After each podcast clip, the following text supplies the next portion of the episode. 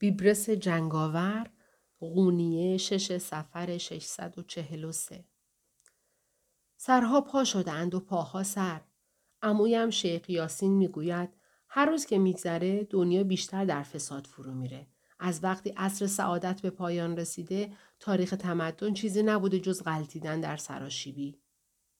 به عمویم احترام میگذارم و به حرفش گوش میکنم، اما فکر میکنم در این مورد اشتباه میکند، چون اگر از من بپرسید میگویم هر جا که آدمیزاد بوده جنگ و خشونت بوده و از این به بعد هم خواهد بود. مگر در زمان حضرت پیغمبر اینطور نبود؟ مگر در آن دوره خصومت و دشمنی از بین رفته بود؟ مجادله و جنگ در ذات زندگی هست. طبیعت را ببین، شیر آهو را میخورد، لاشه‌اش را هم کرکس ها تکه پاره میکنند. چیزی که باقی میماند استخوان های سفید است. طبیعت ظالم است، به اشک چشم اهمیت نمیدهد. در آسمان، در دریا و زمین، هر لحظه و همه جا بزرگ کوچک را، ظالم مظلوم را میبلد. برای همین است که برای زنده ماندن فقط یک قاعده است.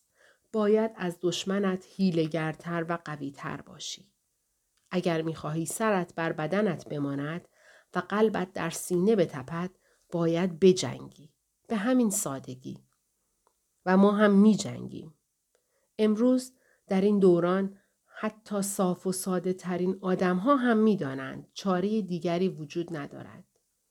پنج سال پیش وقتی صد ایلچی چنگیز خان را که برای بستن معاهده صلح فرستاده بود یک جا به قتل رساندند، اوضاع به هم ریخت. چنگیز خان از خشم خونش به جوش آمد و علیه اسلام اعلان جنگ کرد. هنوز هم معلوم نشده چرا ایلچی ها را کشتند. کسی نمی داند. بعضی ها می گویند چنگیز خان خودش ایلچی ها را کشت تا بهانه‌ای برای حمله داشته باشد. اینها را من نمی دانم. تنها چیزی که می دانم این است که در عرض پنج سالی که مغول ها خاک خراسان را به توبره می کشیدند، سنگ روی سنگ، سر روی گردن نماند. تازه انگار همین بس نبوده. در کوسداغ بر قشون سلجوقی غلبه کردند و قجا سلطان را مجبور کردند خراج بپردازد و با آنها بیعت کند. اینکه مغول‌ها نسلمان را از روی زمین بر نداشتند به این دلیل نبوده که دوستمان داشتند، بلکه ترجیح دادند زیر یوغ آنها باشیم. از روز ازل، از وقتی قابیل هابیل را کشت، جنگ بوده. اما مثل قشون تشنه به خون مغول را نه کسی دیده نه کسی شنیده بود. در هنر جنگ سرآمد دیگرانند. از انواع سلاح استفاده می کنند که هر یک برای هدفی متفاوت است. همگی جوشن پوشند و مجهز به ششپر، تبر، شمشیر و خنجر و تیر و کمان. تیرهایشان از زره می گذرد و سخت‌ترین استخوان‌های بدن را هم می‌شکند. حتی تیرهایی ساختند که سفیرکشان از فوجی به فوج دیگر خبر می‌برد. در جنگ چنان مهارتی یافتند که کسی را توان مقابله با آنها نیست. شهرهای قدیمی مثل بخارا به ویرانه بدل شده‌اند. تازه مشکلمان فقط مغول‌ها نیست. صلیبی‌ها از یک طرف، بیزانس هم از طرف دیگر. خود حکومت‌های مسلمان هم با یکدیگر رقابت می‌کنند. در وضعیتی که دشمنان از هر طرف محاصره‌مان کرده‌اند، دم زدن از صلح و آرامش به چه کارمان می‌آید؟ برای همین است که آدم‌هایی مثل مولانا اعصابم را به هم می‌ریزند. برایم مهم نیست که همه دوستش دارند و احترامش را نگه می‌دارند. به نظر من که آدم ترسویی است. قبلا ممکن بود عالم خوبی باشد، اما این روزها دنبال روی شمس کافر شده. حالا که دشمنان اسلام بیخ گلوی من را گرفتند، مولوی به جوانها چه نصیحتی می کند؟ انفعال، هراس. هر کجا دردی، دوا آنجا رود. هر کجا فقری، نوا آنجا رود. هر کجا مشکل، جواب آنجا رود. هر کجا کشتی است، آب آنجا رود. اگر این طور باشد پس چطور می توانیم مقاومت کنیم؟ چطور می توانیم سر پا بمانیم؟ جواب مولانا آماده است. با صبر. پس گردنمان بزنند و نانمان را از دستمان بگیرند؟ همین را می خواهی؟ مولانا رسما توصیه به تسلیم می کند. می خواهد مسلمانها را به گله گوسفندان عاجز و مطیع تبدیل کند. می گوید هر طایفه‌ای قسمتی و موسمی می دارد. یعنی چه؟ یعنی باید منتظر بنشینیم تا اجلمان سر برسد؟ به جز عشق کلمه های دیگری هم دوست دارد.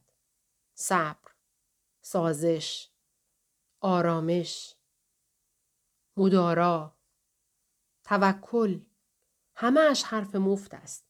اگر دست او باشد همه باید در خانه‌های ما بنشینیم و منتظر بمانیم دشمن از راه برسد و سرمان را ببرد. مطمئنم که آن موقع از سوراخش بیرون می‌آید، به ویرانه ها نگاه می‌کند و می‌گوید چه کاری از دستمان برمی آید؟ قسمت این بوده. برای این هم باید شکر کرد. شایعه‌ای به گوشم خورده. میگویند چند روز پیش حرفهای عجیب و غریبی زده. گفته مسجدها و مدرسه ها باید خراب شوند. این هم شد حرف؟ مولوی هنوز کودک بوده که همراه خانوادهش از بلخ فرار کردند و به آناتولی پناه آوردند. سلطان سلجوقی ثروتمندان قدرتمند آن دوره را آشکارا دعوت کرده بود. پدر مولوی هم یکی از آنها بود. با شکم سیر و جیب پر از خارزار بلخ بیرون آمدند و به باغهای لطیف قونیه وارد شدند. مردی با چنین پیشینه‌ای خیلی راحت میتواند بگوید همه چیز را به فال نیک بگیر. همین دیروز بود که شنیدم شمس تبریزی در بازار برای جماعت حکایتی تعریف میکرده. گفته که حضرت علی داماد و خلف پیغمبر روزی در میدان جنگ با کافری میجنگیده. حضرت علی آن مرد کافر را بر زمین میزند. بر سینه‌اش می‌نشیند و درست همان لحظه که می‌خواسته ذوالفقار را در قلبش فرو کند، مرد کافر سرش را بلند می‌کند و با نفرت به صورتش آب دهان می‌اندازد.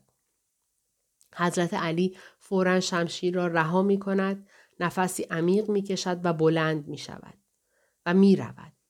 مرد کافر حیرت می‌کند، از پی علی می‌دود و می‌پرسد لحظه‌ای بایست، چرا رهایم کردی و نکشتی؟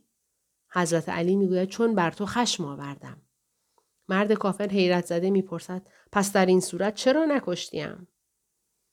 بر صورتم آب دهان که انداختی سخت عصبانی شدم.